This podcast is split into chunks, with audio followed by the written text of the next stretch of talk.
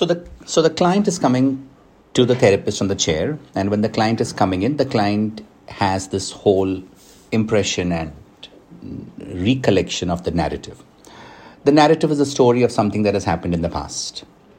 And it has emotions, it has beliefs, it has values, it has who the client has become over the period of time due to that event.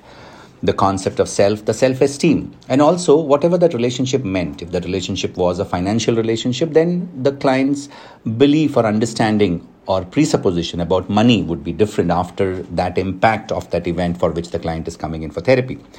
And if the relationship was about love and marriage, then after that loss, that breakup, or whatever must have happened as a part of that impact or trauma. Today, after traveling that distance of time, the client's understanding and beliefs about love relations would be very different. So whatever this narrative, this language that the client is saving this information with has an impact on the different modalities in which the client's world exists: visual, auditory, kinesthetic, olfactory, gustatory, depending on where the impact is more. And based on that, there is sufficient sensations, feelings, movements, sensory participations in the body. And that is what the therapist is going to observe as you observe the language, as you listen to the pauses, the breath, as you listen to the language patterns, the subtle values and beliefs and all of that. Well, one of the steps that you can then start doing is dissociate, physically dissociate the client. In augmentation, dissociate the client. This is the classic NLP's dissociation, or if needed, double dissociate if the event is very, very traumatic. Yeah, and then put the client back in the first position to see the event. And then the next step, what we're going to do is imagine this is where the event is happening in the past. So get the client to walk the timeline, step into the event where the event is happening, get the client to magnify the event, magnify the feeling, exaggerate it so that the client really feels it, tells those things what the client is telling, everything that's making the client absolutely unresourceful, to feel it, to sense it, and to get it in the body as much as the client can.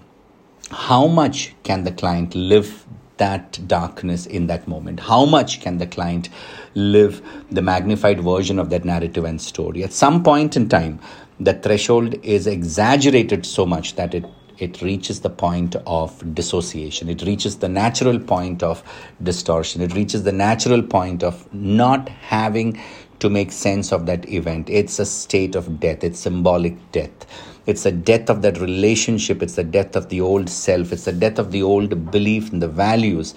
And it's the death of that association between self and the other person with whom that relationship went through an impact or a trauma. And it's so overbearing and overwhelming for the client. So here is what the client goes through, symbolic death. And while the client is dying, while the symbolic death is an experience for the client, the next step obviously becomes mourning and weeping and grieving and then letting go. Letting go of what? The past self.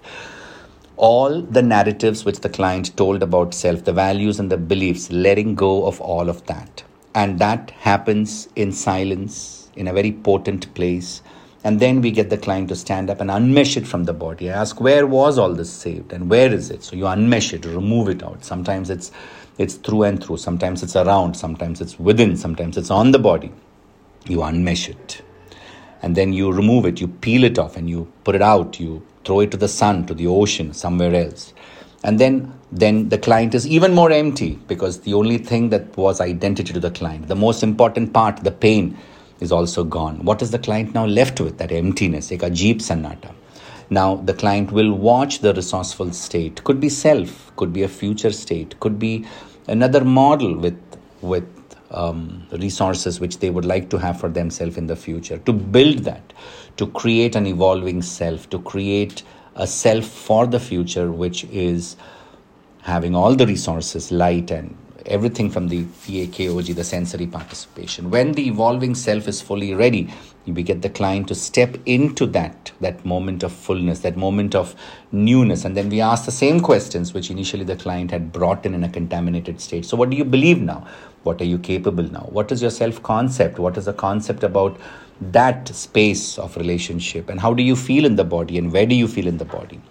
And once you begin to get resources and responses which is aligned to the client's new intent, you future pace the client, walk them into the future, and then Ask them to bring something from the future for themselves in the present now, whatever that is, hope, song, poetry, a story, whatever. You bring the client back, then you anchor that for the client in the present moment.